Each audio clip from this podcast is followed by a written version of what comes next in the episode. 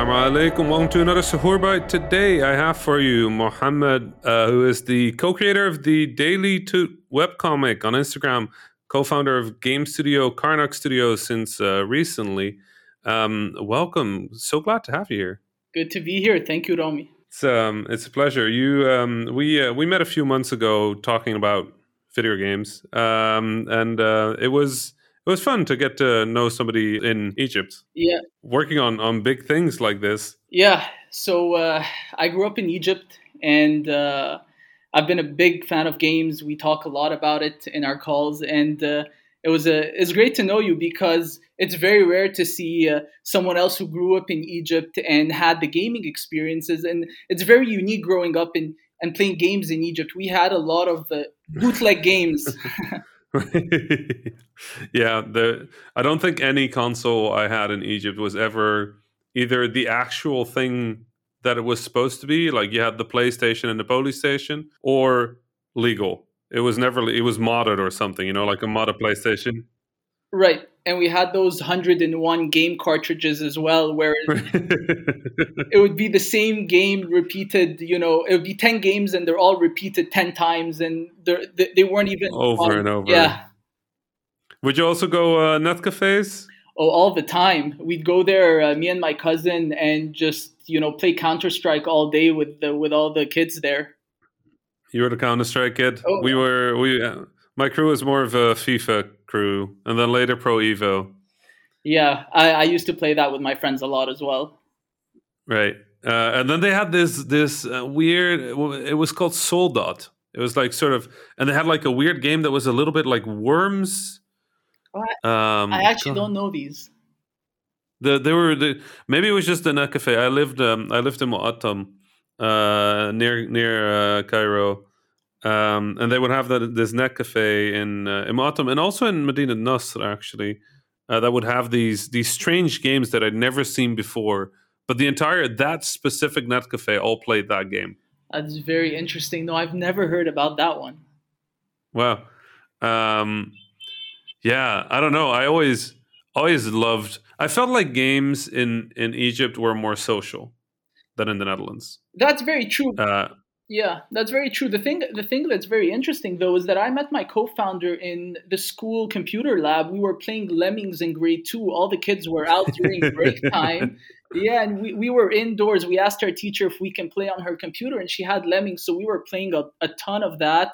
And from there, you know, a friendship sort of grew and we were at each other's house every weekend. We both had uh, consoles. He had the uh, Sega Genesis, uh, and I had the Nintendo 64, and we just go wow. to each other's house every weekend and play a ton of games. Right, that's that's lovely. Um, and then, I mean, it, it's an interesting story because you ended up you you didn't start in games with your co-founder, right?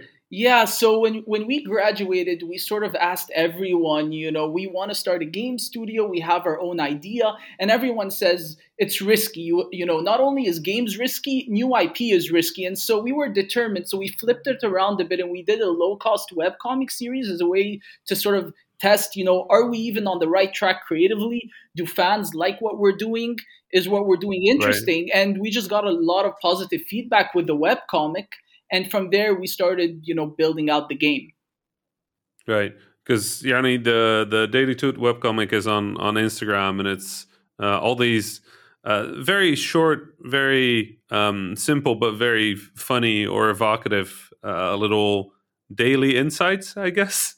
Yeah. Um, yeah so in yeah. Ancient Egypt spanned 5,000 years and you you never see it really touched upon. You only see like the last 100 years or so. And so we, mm-hmm. we figured, you know, here's, you know, a really interesting part of history and the mythology as well. We can build something really interesting that does not only taps into that, but also is relatable to the modern person to show that even back then, you know, you know teenagers still had the same struggles you know we had and and you know the, the same issues when when you start a job and, and you graduate into that phase of life and and and, right. and, it's very relatable and we really think that the game is going to be super interesting because it really taps into both the the living history of ancient egypt as well as the mythology. And it's high action. We, we love those uh, you know fast paced action games of the past and so we're trying to build something that that really delivers on that vision. Right. Yeah it's it's fascinating and it's true like i mean ancient egypt very frequently when we have games about Egypt, they're about ancient Egypt, but they're also about a very specific version of ancient Egypt, right? Um, and and what, what I saw in the Daily Tut, what I'm seeing in, in in the the work I've seen of you is just way more broad, way more um, way more relatable, and also obviously from the modern perspective, and and with one of the creators being Egyptian, a little bit more honest about how that relates to the current Egyptian context, which is very different, but still there. Yeah, it's also very interesting because me, me and my, you know, I say co-founder. He's he's one of my best friends. We we grew up in Egypt. We we had school trips to the temples. We've done our research. We had this taught to us firsthand, and so you know we've taken in in these experiences, and we're really translating that into our work. Right. It's um it's fun. It's um how how how are things in Egypt like making games? Like how how do you feel about things? So it's very interesting because I'm in Egypt. The rest of my team is global, so we work from all over the world, and we've managed to make remote work even before the pandemic. So you know we're, we're mm-hmm. on the the the good side of things when it comes to our knowledge and, and how we deal with working remote. But working in Egypt, it, the talent is there it just needs sort of like fostering and cultivating the mindset further. And I feel right. at the moment, you know, there's there's sort of a bridge that's happening between, you know, the rest of the world and the Middle East when it comes to making and understanding games. So I, I think there's yeah. good promise, you know, in the coming years. Yeah, I'm excited to see things grow, and I'm I'm really looking forward to see your um, your work evolve, your your game evolve, your your comic evolve, because I do think you have something uh, something really wonderful there. Uh, Mohamed, it was such a pleasure to have you here. The pleasure was all mine. Thank you, Rami. And uh, you know, next time you're in Egypt, we should catch up. We really should. We really should. Is there uh, there anything? Uh, is there anywhere the people that were listening can find you? Is there like a social media? Like obviously on Instagram, the Daily Tut. Yes, so the Daily Tut, T U T, uh, and uh, I'm uh, actually these days I'm on Clubhouse. So if you search uh, Mohamed uh, Abdel Khalik, that's me, and I'm part of the Games Industry Club, and we're talking every day about games, and there's all these interesting topics. So you know, join us over there.